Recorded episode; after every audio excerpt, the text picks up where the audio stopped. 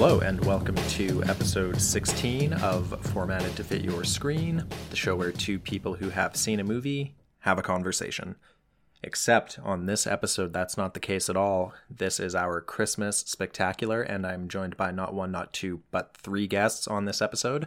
I am joined by the Garys from Saskatoon, a three piece rock band comprised of Julie, Erica, and Lenore Meyer, to talk about 1989's National Lampoon's Christmas Vacation, directed by Jeremiah Chechik. The Garys are one of my favorite bands. They just in September released their fourth record, Get Thee to a Nunnery, which is currently available on streaming and for sale on Bandcamp. So I was very excited to have the Garys on to talk not only about the movie, but about uh, recording, some of their film influences in their music, and a variety of other topics. This episode was a ton of fun. To keep up to date with everything going on in the Garys universe, you can follow them on Instagram at the Garys Band to find information about upcoming shows in Saskatchewan, Alberta, New York, Sweden, and more.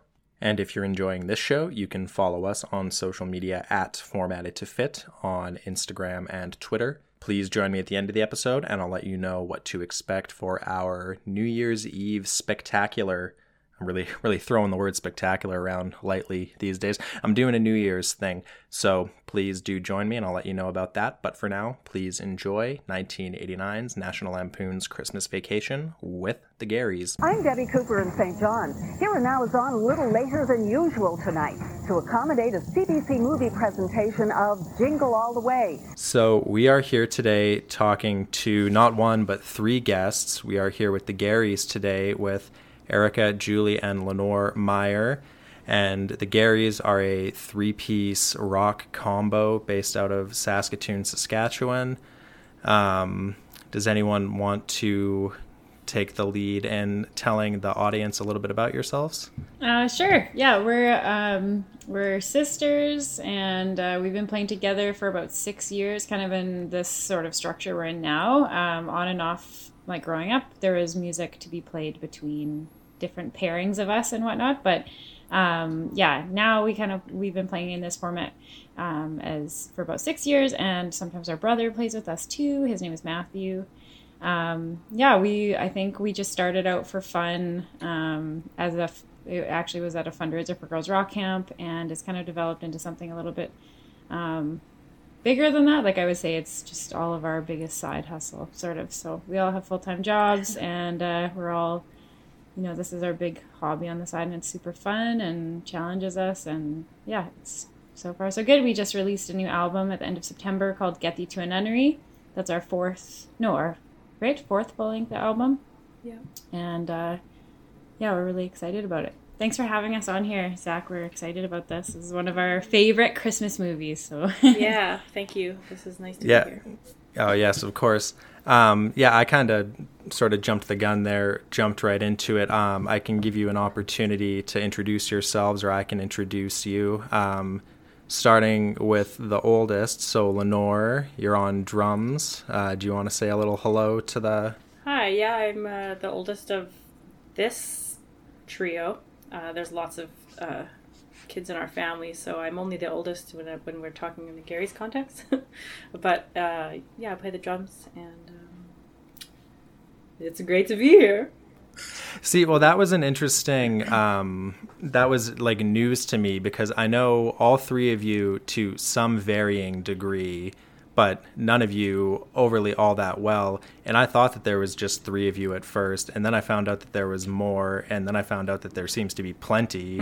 it seems like there's just a ton. It's Um, uh, it's funny because I don't know if I'll like ever get sick of like um, that sort of classic like what you your family's that big what like you know it still kind of humors me even now because it it really shocks some people or I don't know it's just not as common you know especially nowadays so it's kind of like something that makes our family unique now where maybe 50 60 70 years ago it would have been more normal Mhm. to have really big families, but um, yeah, it's a bit of an anomaly nowadays, anyway. It must make it easier though when you do have to bring in other instrumentalists, or if you want to have new members, you do have like a deep bench of people to be pulling from. So that's got to make it easier. Yeah, like we don't actually know anybody in the Saskatoon music scene. Yeah. um, and so uh, next up on bass, we have Julie. If you have Hello. anything, yeah. Yeah, my name's Julie. I play the bass. I am uh, a middle child amongst many middle, middle children, and uh, the middle Gary.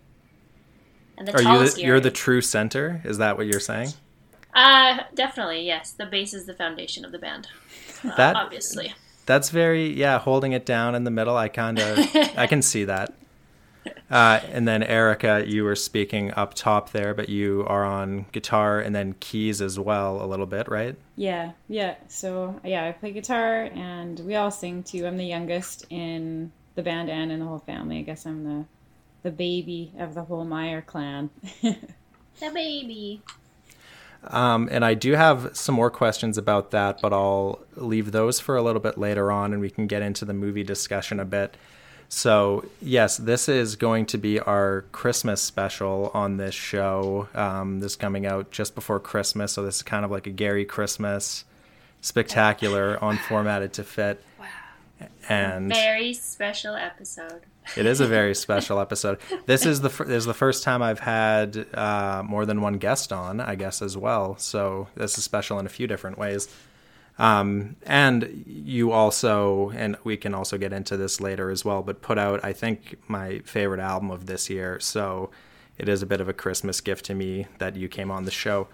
Um, but we're here to talk about National Lampoon's Christmas Vacation from 1989, starring Chevy Chase and Beverly D'Angelo, written by John Hughes and directed by Jeremiah Chechik, a native of uh, Montreal, Quebec, Canada, where I'm recording from today. Um, This is a Christmas classic for a lot of people. I'm guessing this was a Christmas classic in your family growing up. Yeah, Oh, yeah. definitely. We always had the VHS kicking around at Christmas time I- every year. I think there's probably no other movie that's been played more in the Meyer home. I would object to that, but it's in the Really? top three. yeah, yeah. What other ones? Uh, Spice World and Lion King, and then Christmas well, Vacation. no, I'm not. We're not asking what shows you watched in your room when you were little. I I still stand. I by mean, that. like, okay, this is that's for another podcast. But I mean, like, there's it's like the only movie that like the family would watch. Like the family didn't watch Spice World. That was you. You know? I don't know. What about what about other Christmas movies? Are there other Christmas movies that come close, or is it just completely this one for your family? Uh, we used to have like a bunch of Christmas movies that were like taped off the television that we used to watch every year. Um, Mickey Mouse's Christmas Carol comes to Mhm, mind. yeah. One we used to watch over and over. Um, there was a Garfield Christmas special that might have been on the same tape. We used to watch that one a lot. With the same Uh, premise, the exact same Christmas Carol story, probably. No, the Garfield one. It's uh, it's got its own unique story about. Uh, they go to the farm. They go to like John's parents' farm, and they bring Garfield and Odie, and they have a good old fashioned family Christmas down on the farm. There's a song about it, and then uh, the plot is like Odie is trying really hard to make a special gift for Garfield, and Garfield is like fantasizing about all these presents he gonna get he's gonna get. But he like learns the true meaning of christmas from odie basically. That's my memory of it I I can see Garfield on a farm. I can see that leading to a lot of like sort of fish out of water. Like I can see the farm not being a place that Garfield would want to spend too much time. Yeah, he kind of gives it the stink eye at first, thinking it's like really lame and kind of hillbilly, and then he sort of like comes around. Not to spoil it for anyone, but he kind of comes A, four, you- a 49 year old Yeah, half Spoiler hour alert. cartoon special. But yeah, he comes around. you know around- it's gonna have a heartwarming ending of course Very. so you can guess how it'll end Erica and I, we remember when we sang that theme song on CFCR that one time. Yeah. We um, we went on to what was it called, the Wonder Years with Kevin McGuigan Scott and Luke, Luke uh, Pennick. They had hosted- Former guest on the show, Luke Pennick. Oh wow! oh, nice. uh, they had like a Christmas thing for the Wonder Years that was like an all day affair, I think, and we came on and like played these kind of fake characters, farm girls, and then we sang that the Christmas theme song from the Garfield movie. So we like learned how to harmonize it and play it on guitar and stuff. I wasn't sure at first when you started saying that if you were still talking about the Garfield special or if you meant the theme from this movie. No, sorry, we should talk about actual the reason why. Sung, sung by Mavis Staples, which I didn't realize until watching the credits on this viewing. And then wow. also, also something that I saw in the credits that I thought um, might be of interest to the three of you in some capacity the composer of the score for this movie is Angelo Badalamenti, best known for his collaborations with David Lynch and like Twin Peaks and stuff like that. Wow. Mm. He oh. did the score for this. And then I was reading the IMDb trivia and it said that this was a deliberate decision by Jeremiah Chechik, the director, to go outside the box and pick someone who you wouldn't expect for like a goofy Christmas comedy Really? And then as I was rewatching it earlier today, he really seems like he's phoning it in. It really seems like a guy doing like a bad comedy score. Yeah, I was gonna say that the score is not memorable in my head at all. Like it's not why I love this movie. No. Um, I definitely remember the theme song, like the opening credit theme song. That That's one. really good. Yeah, right. but then it has like a wonderful opening sequence with like the cartoon Santa trying to get in the chimney. And then I also remember like a song that's in like the middle of the movie when they're shopping. But that's like about all. Yeah, I, I think that's all mostly like supervision though, you know, which is something kind of different. Mm-hmm. Um, that's interesting. I didn't didn't know. But maybe maybe that's what he wanted. Maybe he was trying to go so left field that I, no would know. I don't know. Like I I actually think I really like a lot of the the I don't know. I guess soundtracks to be in the background. There's a lot of like really, I don't know, like deep percussive sounds that make it sound like like everything is like a joke or like stuff is falling apart, sort of, in a way that I think works really well with the movie and uh, like yeah the mu- music supervision on top of it too. There's like a lot of great songs on top of those two like Mele Kalikimaka and stuff. Mm-hmm. like oh yeah. yeah like yeah, i when i was thinking about this movie today like prior to coming to this meeting here i was like wow the music in that movie is like one of my favorite parts like all of it. Yeah it's like um it's a movie that as soon as like the opening credits start because it's got this sort of opening kind of uh whatever you call it montage animated thing that happens in conjunction with the song. Um, as soon as like it just begins, it's like feel good time. As soon as you press play, you know. I definitely had that experience this morning because, like, I put it on and that song just starts blaring. Like, oh, I'm watching this movie again. It's just like a Pavlovian thing. right. It's just like it it's like I know exactly what's about to totally. happen where I'm going. Yeah. It just like settles you into a feeling that is like almost more important than like what actually happens in the movie sometimes or something. I like this this movie. I feel like even like scene cuts where it goes from like dialogue into a song like a lot of those scene cuts i know them so well that i know like the starting note of the song because i watched mm-hmm. them like so many times and they just like the way that i don't know it's like such a flip-flop between two scenes using like the music part of it too or that yeah i it's just very memorable for me personally a question that i had here um, based on again like my viewing of it this morning do you have anyone in your family, extended family, and you don't have to get into specifics, who like reminds you of Chevy Chase in this movie, like or in the other films in this franchise? But like, do you have a relative who really fits this kind of character? I thought you were gonna say, do you have a relative like cousin Eddie? I thought that too. Oh, or one like that, yeah. Um, I don't know what you guys think, but this might be kind of a cliche answer, but I think our dad is very much like Chevy Chase. Totally. I think he's like he's like the stand-in for like the everyman, every dad. You know. Yeah. That's part of what makes his character, the character Clark Griswold. That's part of what makes him great, because he's trying to do right by his family and have these memories, but he just always keeps messing it up. yeah. Um, also, too, like with the other um, sort of National Lampoon's vacation movies, like you know where he like a husband and wife are on this sort of like um they have this sort of goal to like take their kids onto like the best family vacation ever, no matter what happens, you know. and uh, and I, I think that like our parents were like they dragged us all around Western Canada in the big van doing that exact same thing on several occasions, and it was often like really uh, probably pretty like stressful and crappy for them. it was like awesome for us, but like looking back, it's like I can I can see those like same instances happening. Um, and also with like when all the family always comes to our parents' house, including like extended family and like close friends and stuff on Christmas. So our house really explodes into like this like real kind of chaos zone at Christmas time.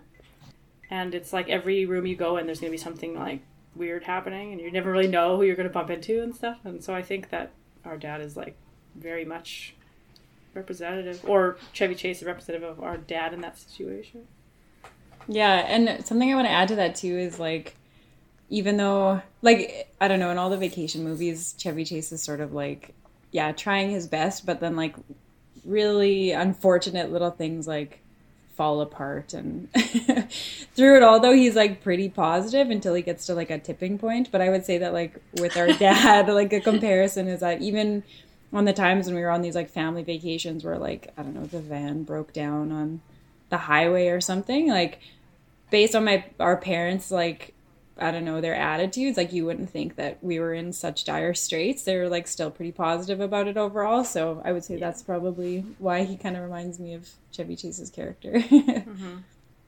and he's he kind of also has this especially when you look at him with mom and like the the dynamic of our parents together he does have this sort of like quality that is like he like he likes to be kind of like silly and sort of maybe act dumber than he is sometimes you know like he's not dumb mm-hmm. at all of course but he likes to sometimes be like you know like pretend he's like really dumb sometimes and it's like this... well that that's yeah that's kind of the reason that i asked at first was because like my dad i don't see a ton of in like the sort like he's not the goofy or like he's not wearing like a funny tie on Christmas like kind of guy. Like he's very much not that, but I do have, and I won't get into extensive detail, but like a male relative in my family who is 100% I think looks like Chevy mm-hmm. Chase. I think has like this exact entire persona and so it just hits so incredibly close to home watching these movies specifically. Um yeah. just this like kind of like Christmas core. I feel like this movie predicted like sort of like the Christmas core culture that's really taken over now, but like adults who are obsessed about these like little details and planning a perfect Christmas. Right. Like a 1000 mm-hmm. Christmas lights on the on the roof and stuff like that. Yeah, Clark yeah. Griswold, he didn't even have Instagram. So, like, imagine Clark Griswold in the era of social media. Right. but well, that's exactly it. Like some of the stuff that they do in this movie was probably ludicrous at the time, like the Christmas light display. But now, yeah, you could go on Instagram and there are actual people doing this. mm-hmm. This movie seems like it predicted uh, adult infantilization mm-hmm. around Christmas time. Yeah, it, it reminds me of our dad in the same way too. That like in the end, it always kind of works out and it's always awesome, even even if it took you like a bunch of weird left turns to get there. You know, it always ends up being awesome in the end, whatever that thing is, if it's a family thing, usually. Uh, here's something that I found kind of interesting as well that I'd be interested to get some feedback on. So, the script for this movie, as with um, I think at least the first three vacation movies, was written by John Hughes. And he almost directed this film, but he was busy working on Uncle Buck and then Chris Columbus almost directed this film as well. And apparently he met Chevy Chase twice and decided he was just like out and couldn't do it. So he left this project to go the following year direct Home Alone, also based on a John Hughes script, because John Hughes in the 80s was just pounding out like Christmas comedies and just like screenwriter for hire kind of like jobs yeah. like this. Um, what do you make of how rich the Griswolds appear to be in this movie? Because in Home Alone the next year, they live in basically the same size house and they're flying the entire family to France for Christmas. So they seem like they're loaded, but Clark is living in a house that's the same size and he doesn't have enough money in his bank account to pay for a pool if he doesn't get his Christmas bonus. Right. Is he just that like reckless with his money? Like why does he have no savings? I think it might just be one of those things that like doesn't make sense. You know, it's in the movie, but it, it's funny you bring it all up because sometimes when I'm thinking about it, I'm like, like when I'm zooming out in my mind and looking at the house, I'm like, is that Home Alone or is that Christmas Vacation? You know, because it, or and like when I'm hearing it in my head, I'm like, Mhm. is that Home Alone sounds I'm hearing or Christmas Vacation? Because there, you know, like there's so much overlap, and uh, it makes sense all the stuff you just said that there would be, but yeah, I don't know. Maybe Kevin McAllister's dad, if it maybe if it would have like went into like a B plot of his work life, maybe it was also super shitty and stressful. I don't know. You know? Maybe they worked at the same company, and like That's Kevin actually what I was just thinking. Yeah. Kevin McAllister, his dad actually did get the Christmas bonus, and that's how they could all go to France. Right. Like a John Hughes cinematic universe. I, he kind of did that with his other movies anyways, with the ones he directed. A lot of the old ones are all set in Shermer, Illinois, which is like a fictional suburb of Chicago. Um, yeah, I, I watched a lot of those old John Hughes movies a lot when I was a teenager, like Breakfast Club and all those Brat Pack movies. Um, so yeah, it seems like he's always got his movies set in and around Chicago. We'll have to like go to that scene where like you know he's I don't know shaking hands with all the different like bigwigs and Yeah, as they're all walking away. see yeah. if- It's Kevin's dad. yeah, like slow motion. But actually, maybe maybe Kevin's mom was the one who made all the money in that family. I could see that. Mm. Yeah, See, she, and that's also a possibility. she's definitely seemed like the I don't know the leader of the house. Yeah, Not to say that. she's like, yeah, I don't know. and she's like a boss lady, and maybe that's why she forgot Kevin because she just has a lot on her plate. Yeah, boss lady, not a, not a fantastic mother, but that's something else. yeah, Um, yeah, I found that this is a really good something that comes up on this show a lot with the movies that I talk about with the guests. It's a great TV movie that you can turn this on at any point, and it's probably in the middle of a good scene.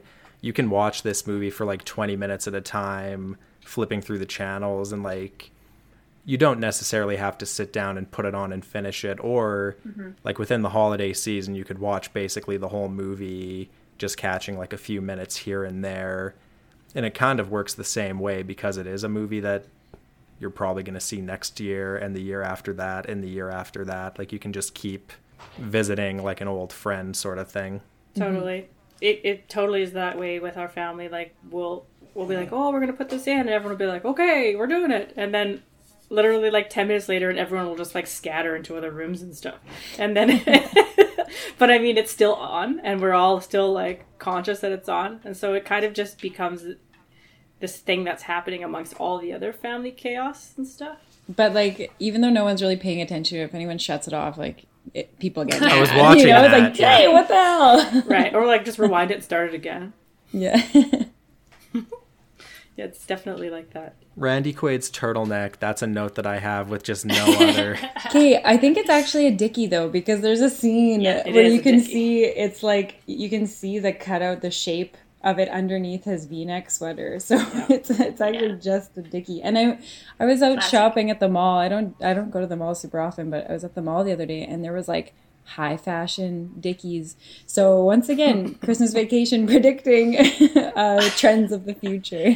high fashion Dickies. Where were you shopping? It- they weren't actually high fashion. It was at H and M.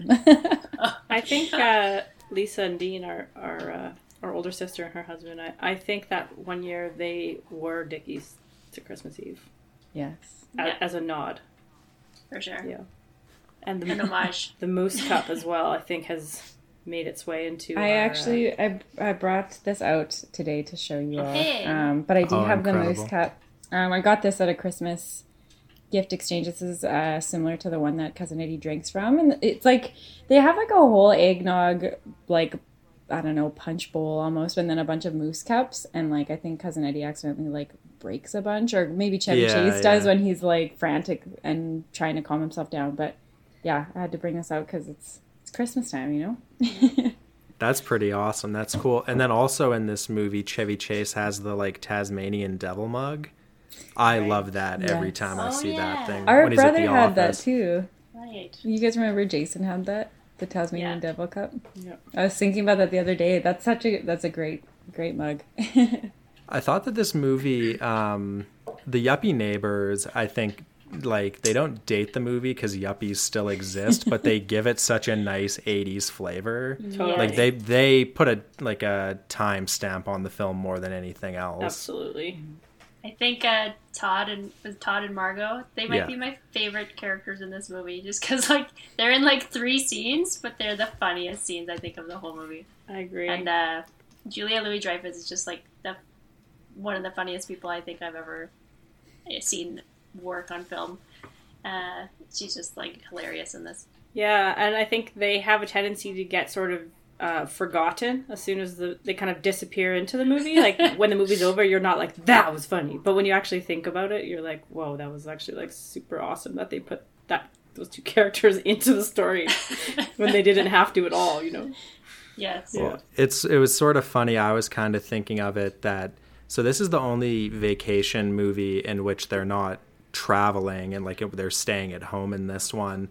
And I was thinking that if this was the first movie or one of the other ones, they would be a couple like on their honeymoon that's like traveling and constantly running into them along the way. Mm-hmm. It would Totally. be some kind of premise like that. But instead, it's this. It's like even worse. You just live next to these people, and you're still, like, it's not a vacation that's being ruined. It's just your life that's ruined by living next to these people. Yeah, and like Chevy Chase's whole shtick is like you know family and getting together and all this warmth and stuff, and they represent like the opposite in a lot of ways. You know, so it's kind of fun. Very secular. Yeah. Not at all into the holiday spirit at all. Right. And they're always in black, like from head to toe, aren't they? Their house is like super modern and fancy. yeah. It it is a nice house though. Like I wouldn't mind living. I guess the Griswold house is like homier, Yeah. but who's to say? Um, okay, one last note here that I had on the movie that this still kind of just baffled me. Um, Diane Ladd playing Chevy Chase's mother in this film. She is still alive. She's 85 and Chevy Chase is 78 years old. She's 7 years older than Chevy Chase. Wow. So she Playing was, his mother she was in this playing, film. She was playing up her age big time. She she was 53 when they shot this movie and Chevy Chase Oh, no was way. 45. Yeah. Wow. Hmm. Because she looks Yeah, like she's, you know, gonna die soon. That's what I was thinking. Like as I was watching it, I'm like looking at the credits and recognizing some of the names, and I was thinking like, oh yeah, this is like a lot of like old like fossils and people who were like ancient in this movie. And then I was looking up the ages, and a lot of these people, like the uncle who smokes the cigars and stuff, he was like 60 when they shot this. It's like It's funny That's looking, actually looking so the, funny to think looking through the about it's kind of stressful. Yeah. looking through the credits, you almost expect there to be like a in memoriam of one of the actors who, like, you know, passed away before the movie came out or something. Well, and so the uncle with the yeah the cigars, uh, William Hickey is the actor, and then his wife, the who raps the cat and is the like shrill voiced woman. That's the voice of Betty Boop, and apparently this was her last. What? This was her last film role after like a 59 year career in show business, like from 1930, and then this was her last film role. Holy, Wow. that makes so much sense. That Is that like is that like mind, Aunt Bethany you're talking about? Yeah. Oh wow. Yes, I think that would be. Uh, Holy, this is like when I found out that uh, Uncle Phil did the voice of Shredder. I was like, what? oh yeah, yeah. but when you think about it, it makes so much sense. Wow. She's so cute. She's like everything Yeah. she does, and she's also sometimes will just say random things when she's not even on camera. But they'll like intentionally put it in your ear, you know. Yeah, like yeah. everything she says is kind of silly and really cute. So I like to do some box office trivia on this show. So this is mostly just for the uh, enjoyment of the listener here. This film released December 1st, 1989. So coming up on 32 years ago uh, next week, this will be. It opened in second place to Back to the Future 2 before going to number one in its third week. Uh, so it continued to gain popularity after it came out. However, in its debut weekend, it beat out such films as Steel Magnolias, The Little Mermaid, and the Eddie Murphy directorial debut Harlem Nights. Wow. Wow. Back to the Future 2 is a great one, too. I think I that's was- the, the best Back to the Future, I would say. Okay, do we are there strong feelings uh, to the contrary in this uh, family here? Not not here. I agree. Oh, I, Back to the Future 2 is it a favorite for all three? I, I don't think it's a favorite for mine, but it might just be because it's like I haven't watched it as much as the first one. But Julie, why do you think it's your favorite? Um, it just has a lot of the stuff that I remember being super cool when I was a kid, like the hoverboard and like his, you know, InstaFit Nikes, and just a lot of the scenes that I love from that that series are in the second one. I think it's one of the few movies that depicts the future not as a dystopia. Like, because the future is like imperfect in Back to the Future too, but it's a lot more like optimistic looking than if you're watching like Blade Runner or something like that. You don't often see idealistic outside of like the Jetsons or like very cartoony kind of mm. depictions. Yeah, it's pretty ideal and like it's clean and it's fun. It's you know But isn't that that's only at the end though, right? At the beginning, isn't it a little, little more dystopian? Because in the beginning, Biff is like super rich Donald Trump runs the world kind of guy. Until Well, that's that's only after they. Well, that's that's the past is again that because that's back in the eighties. that's like the dark timeline, isn't it?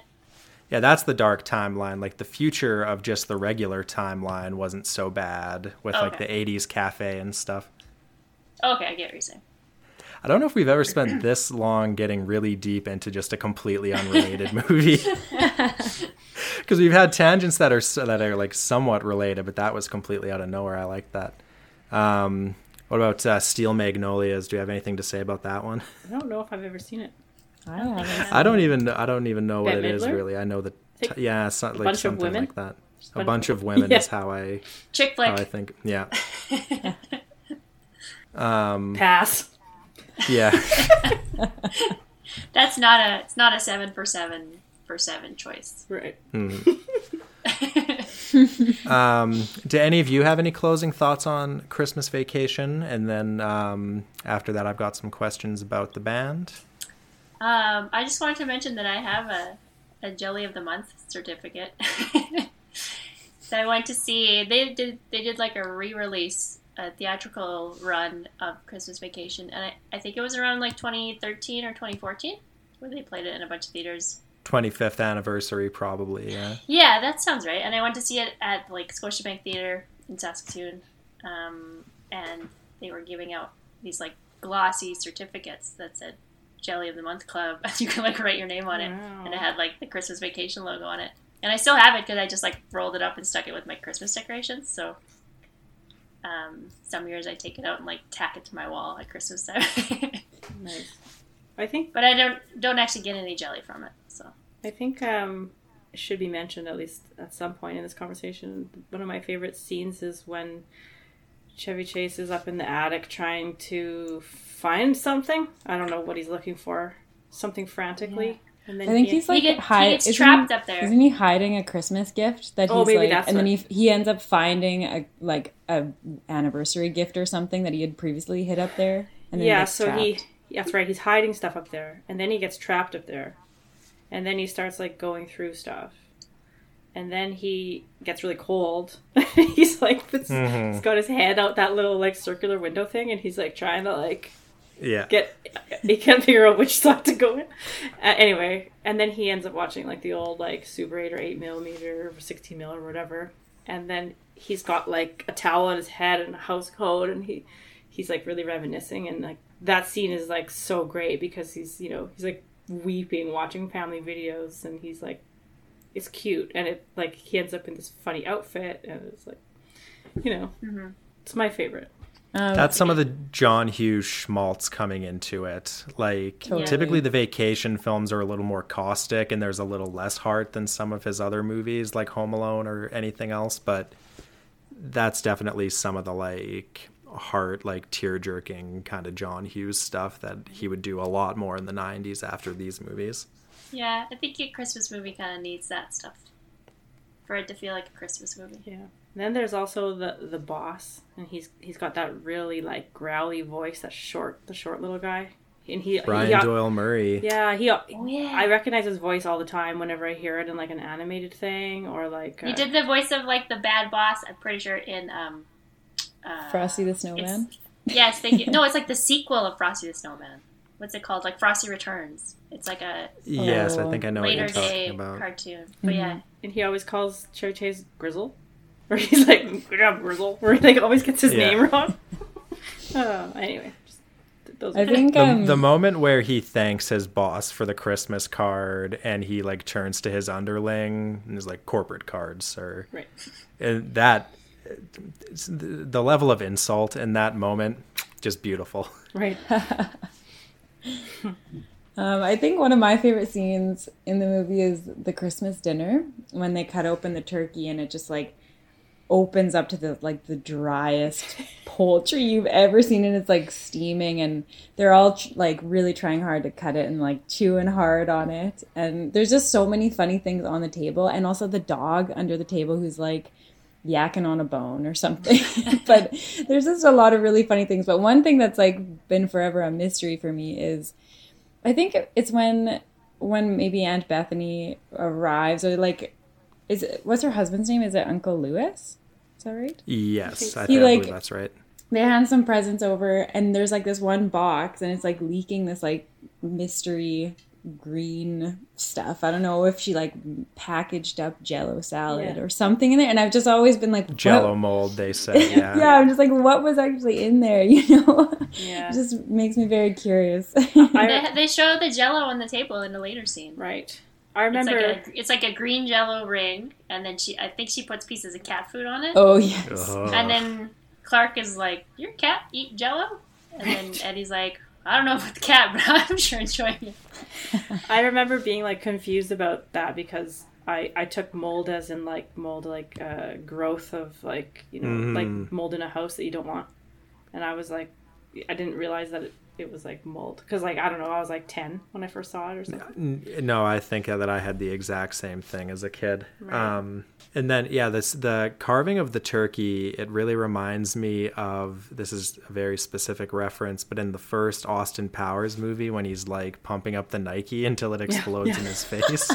I was just thinking about that before. Actually, that's so funny you mentioned that. Or there's this like old, well, not too old, but this SNL skit. I think it's from like the early 2000s, maybe, with like Chris Farley and Chris Rock and then the Dana, what's his name? Anyway, like Dana Carvey. yeah, I think like those crew, and they have a, a Nike bird, a Nike turkey that you can buy for Thanksgiving.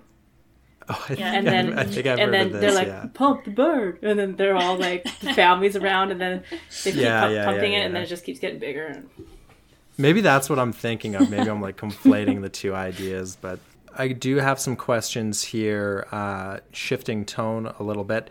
Um, as musicians, so you mentioned uh, that you have four albums out. I kind of think of it as the three albums and the soundtrack. But so you are, in addition to your um, rock music uh, recordings, are film composers and. Um, is there is there a better way to describe original film composer and scorers? Uh, we wrote an original score, whatever that whatever that makes us. We did it. yeah, I, I wanted to know if there's a movie, a pre-existing movie that you would be interested in writing a new score for. If you were given the opportunity, you were given a budget, a movie, and you go in and they take all the music out and you get to start from scratch and give it a entire new sound. If there's anything that you'd be interested in taking on. oh wow. That's a good question. Yeah, very that's hard yeah. because I think all of the good movies that I can think of are good also because this music is good. Yeah. So I wouldn't want to touch that, you know, because it's already good. You have to think of the best movie with the worst score. right.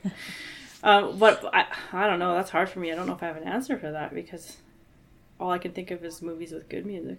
in it. Yeah, I think that's kind of the nice thing about tackling a, a silent film is you're not treading over work someone else has done. Like obviously other people have written scores for Häxan and, and different silent films, but there's no like definitive. Yeah. It's not like you're writing another score for like a John Carpenter movie or something that already has that like you know quintessential music on it. See, but as I hear you say that right now, I think about Halloween with like an original Gary's score.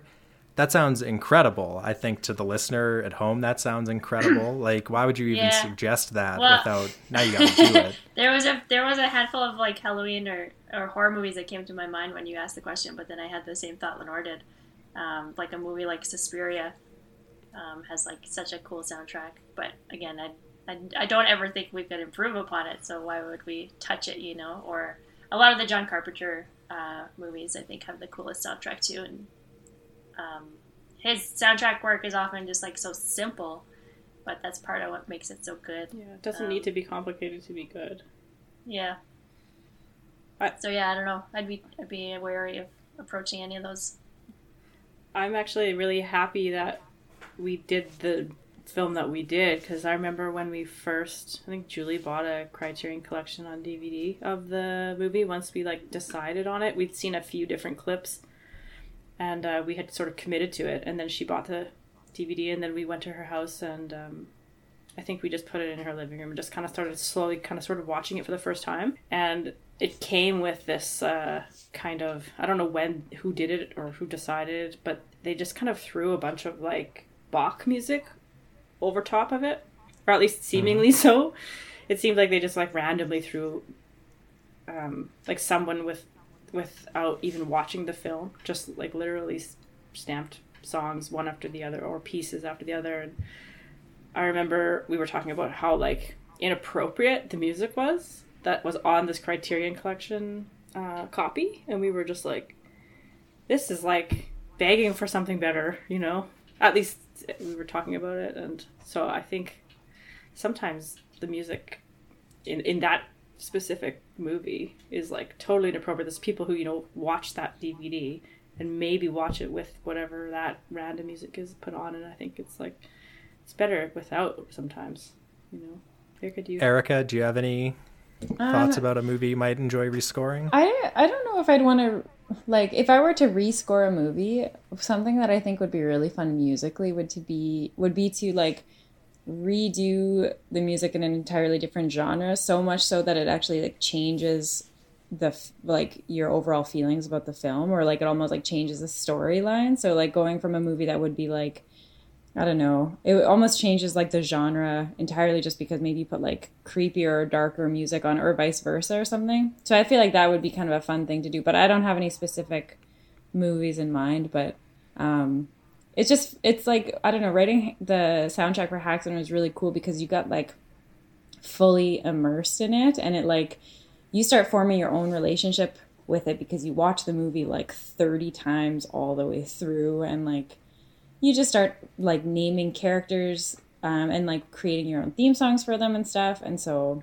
I think it'd be really fun. Like I would love to do another soundtrack for a movie again um, because it just is like such a unique thing that comes totally from like the instrumentation you have and the group of musicians and stuff. So, but it'd be really fun to kind of like do a I don't know, like a bizarro version of a soundtrack for a movie and just do like a total opposite and just change the genre entirely. I think that'd be fun. See how much you can change the context of a movie just through switching the music up. Yeah, I think that would be cool. There- Um, let's see if this is at all of an easier question for any of you. If is there a director who, if they came to you tomorrow and said, "I would like you to score my next movie," so you don't have to change someone's music and something from the past, but you're getting to work with someone you enjoy. Is there someone who you think you could write a good score for? I think there's lots of answers, but I think they're cliche, so I don't want to say them. so I'll let you guys just answer. Um, there's a couple a couple directors that the movies of theirs I've seen recently. Um, I just really love. Uh, Ari Ari Aster is one. He Mhm. did uh, Hereditary and Midsommar. Um, and Midsommar, especially, was just like so visually beautiful. Um, a movie like that would be really interesting to write music for to try and you know match the weirdness and the tension of that. And then the other um, director I really enjoyed is uh, Robert Eggers, who did Mm. um, The Lighthouse, and I believe he also did The Witch. That's right. Yeah. Uh, and The Witch is awesome. I love The Witch. The Lighthouse is great too. It's like it's also extremely weird. Um, but yeah, and those are all kind of like in this sort of thriller horror sort of genre. So that's where I would kind of gravitate. Not not necessarily because that's just what we've done already, but just sort of I think that's really fun to do. It's fun to make scary music. I think you could do really well um, doing well. This actually is leading into my next question, so I'll just move on to that. I think on um, your first two albums, I think on like Warm Buds and on Surf Manitou, the surf influences are more maybe upfront, and on this album, I'm hearing a lot more the Western influences. And this new album, Get Thee to a Nunnery, produced by Dallas Good from the Sadies. It seems like the trademark sound that you've had, or like the sound that you've been cultivating, is still there, but you're really expanding and opening in a new direction on this album. And then in photos of the band that I've seen recently and stuff, I feel like you're dressing in some Western styles a little bit.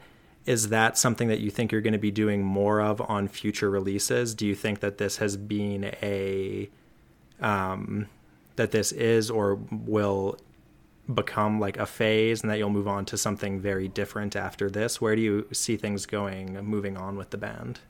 I know that's a lot of questions all at once, but um, I don't think uh, I like to hear what others say, but I don't think that it's necessarily like anything intentional that or we're not like usually we just try to not wear t-shirts and jeans when we play. And so, you know, so anything above and beyond that, we're like, good, you know. Um, we just I, started collecting bolos, and then the the western the bolos. Is, yeah, yeah. I think it's sort of almost more just like a Saskatchewan thing. Like I know that bolos aren't a Saskatchewan thing, but I mean, I feel like it's like kind of a, I don't know, it's a trademark way to sort of dress up when you're not really that dressed up or something. Yeah, it's like a an easy cop out to dress up or something. At least that's how I see it. We've talked a little bit about how uh, I think surf music and and uh, certain kinds of Western music are like really close cousins, like spaghetti Western kind of music. Um, and we did talk a little bit while we were writing songs for this album about like, um, yeah, spaghetti Western music or like Ennio Morricone, Good, Bad, and the Ugly, that kind of stuff. Um, I think we're we all really like the drama of that type of music, and so we, you know, like to lean into that when we sort of get the chance to. Um, we also talked a bit about um, the video game Sunset Riders, which is a Super Nintendo from Super Nintendo game from the early '90s, and it has a really excellent soundtrack. If you're if you're into like 16-bit uh, uh, video game music, it's like a Konami game, um, and it's yeah, it's got awesome music and. Uh, there's actually a, there's a, a band on YouTube that does like a whole bunch of covers of Sunset Rider music, really? and it's like very technical, kind of surf spaghetti western music. When you kind of when you put it as a as a you know when you make it for like an instrumental performance as opposed to like a video game soundtrack, um, and so that definitely came through also, especially in the song uh, "Bury Me with My Money." That's a direct reference to that video game. So so some of those were sort of like intentional reference points that we talked about and kind of built upon. Um, but I do also think it was sort of just like a natural extension from from writing about Saskatchewan and sort of being inspired by some of the locales around us, um, and then also just sort of like branching out a little bit more from what would be more traditional surf music into you know something that's nearby. Yeah, like as something too, I'd like to mention is that I think with the way that we've written albums so far is that they're sort of they're sort of like um like we intentionally write an album you know like we put we put thought into like how the songs fit together and how like i don't know like th- there were songs that we didn't include on this album because it just didn't really fit with everything else. And with like surf manitou for example that was sort of a concept album based on manitou beach.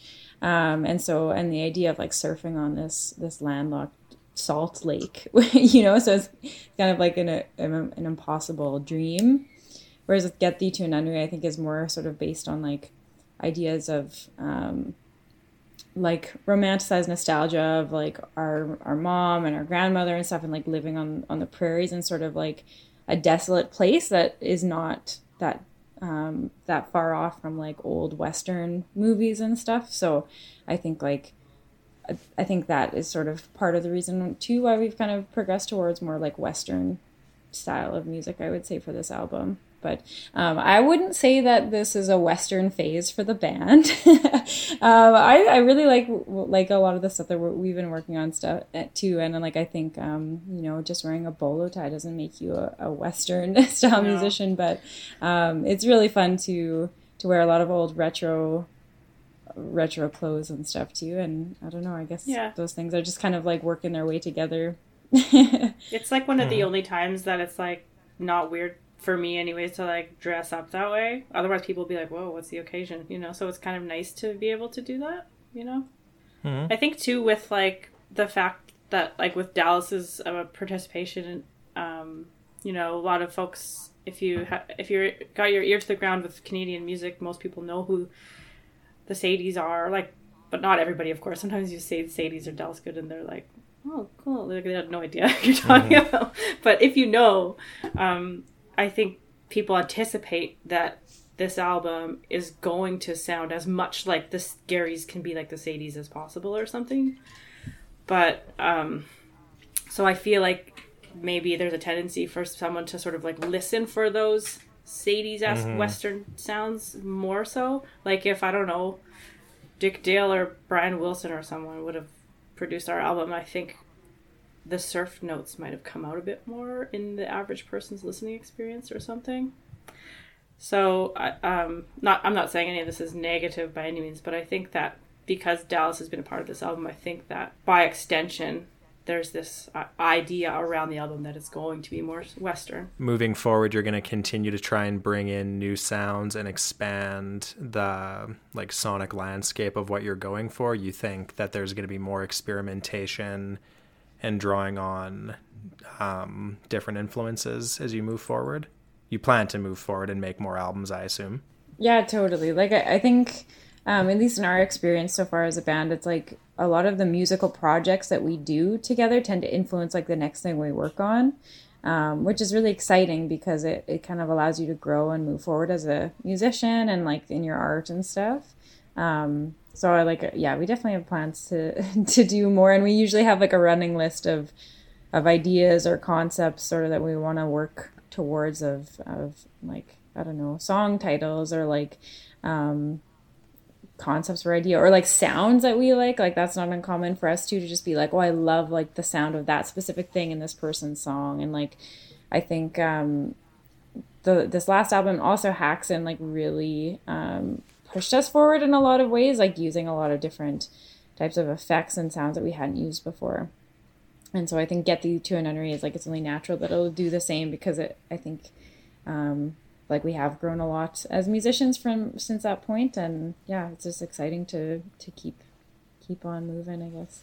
I could see us I could see us doing like at some point like something that was more like 80s synth kind of influency stuff cuz we we uh whenever we record, there's always lots of uh, keys and synth that gets kind of mm-hmm. popped in and hidden into things. And I think if that becomes like a, if if that instrument is in our jam space more regularly, I think that will come out more in the next album. Or, um, I think there's also lots of potential for us to go into more of like a sort of like wall of sound kind of girl totally. group, um, big I don't want to say big band, but you know, just like uh, some of that Phil Spector kind of stuff, a little bit more too, because that that comes out sometimes in, in what we do. To I was of, listening. Oh, go on. Oh, I was just gonna say to bring it back sort of towards like a Christmas theme. I think we we actually want to work towards sort of like a winter holiday Christmas album or EP of sorts. So, and that like I think most of those songs, it's like yeah, sort of working towards that like wall of sound. But that it's like that stuff is, is kind of it's hard to achieve, you know, and you, you don't want to you don't want to put out something that you don't feel like you're fully confident in the final product of it too. So, um, yeah, so maybe that's on the on the horizon for us. But what were you gonna say, Zach? Oh, I was gonna say. Um one of you i was listening to your other podcast appearances earlier this week as i was prepping for the show and one of you mentioned hypothetically uh, playing with Stereolab, and then I was imagining like droning like Stereolab style or like um, I was also thinking if any of you listen to the band ESG, I was thinking like bass, drum, and synth Gary's doing like disco music. I was thinking that that would also be something interesting. This is me just uh, daydreaming of stuff I'd like to hear. So I'll Yeah. leave it to you to figure out what's going to be next. But Sometimes I do that too. I'll I'll hear a song I really like, and I'll be like, oh, like I was listening to like some '60s British rock. I think it was like freak freak beat kind of music recently, and uh, I was like, this is so cool. And I was like, Erica needs to get a 12 string guitar because that's like such a distinct part of that sound. And I was like, if she had a 12 string guitar, like we could totally sound like this. but maybe it's not practical for her to run out and get that just in like in the hopes that we could like I don't know do one song or like I don't you know it's, it sort of has to be like organic if one of us gravitates to like a new piece of gear especially um, you know the person has to be interested in exploring that but then also has to fit with what the rest of the band wants to do also so um, so there's a, I if think one of you lot got a flute, pieces- you could be Jethro Tull. So right. There's a there's a lot of pieces that have to line up for that to happen. Not just one of us buys a flute and then all of a sudden, that's Yeah. it's in the Garys, you know. Um, well, I think we've kind of hit our hour here, so I don't want to use up any more of your time. Thanks to all three of you for being here. Uh, this episode is it'll be released on December seventeenth. So, is there anything that people will be interested to know about the band when this comes out? Anything coming up? Anything that they should keep their ears open for? Well, we're playing at Winterruption in Saskatoon and Regina in January, which is exciting. Um, just recently, oh, so we're also set to go to Sweden and in February, presuming that um, that uh, COVID restrictions allow for that. Of course, it's been rescheduled once, um, and we're hoping that to go there in February. And recently, recently announced um, we are set to go to New Colossus Fest in New York City in March, which is super exciting because we've never been to the United States. And I've never been to New York. I don't know if either of you guys have either, right? No. So we're uh, going to go eat some really big slices of pizza and play a show there. Oh, I just we should just run around downtown and like look up at big skyscrapers and be like, wow. That's that's what I want to do. And eat yeah, eat big slices of pizza and like maybe have a rat steal my pizza and run away. If, if you're lucky. That's what I'm imagining. yeah, that's what's going on in 2022 for us, at least. Well, my my listeners in Sweden will be very excited about that. Maybe maybe now that I've had you on the show, I'll get some listeners in Sweden if you're popular All there. right. So. Thank you so much Uh, for having us, Zach. It's been really fun to chat with you. Yeah, absolutely. And I guess at the time that we're recording this, it's a little bit early, but uh, Merry Christmas, you three. So, Likewise. Merry, Merry Christmas, Christmas. Ho, ho, ho, ho, ho, ho, ho. all right. Erica, Julie, Lenore, thanks to all three of you.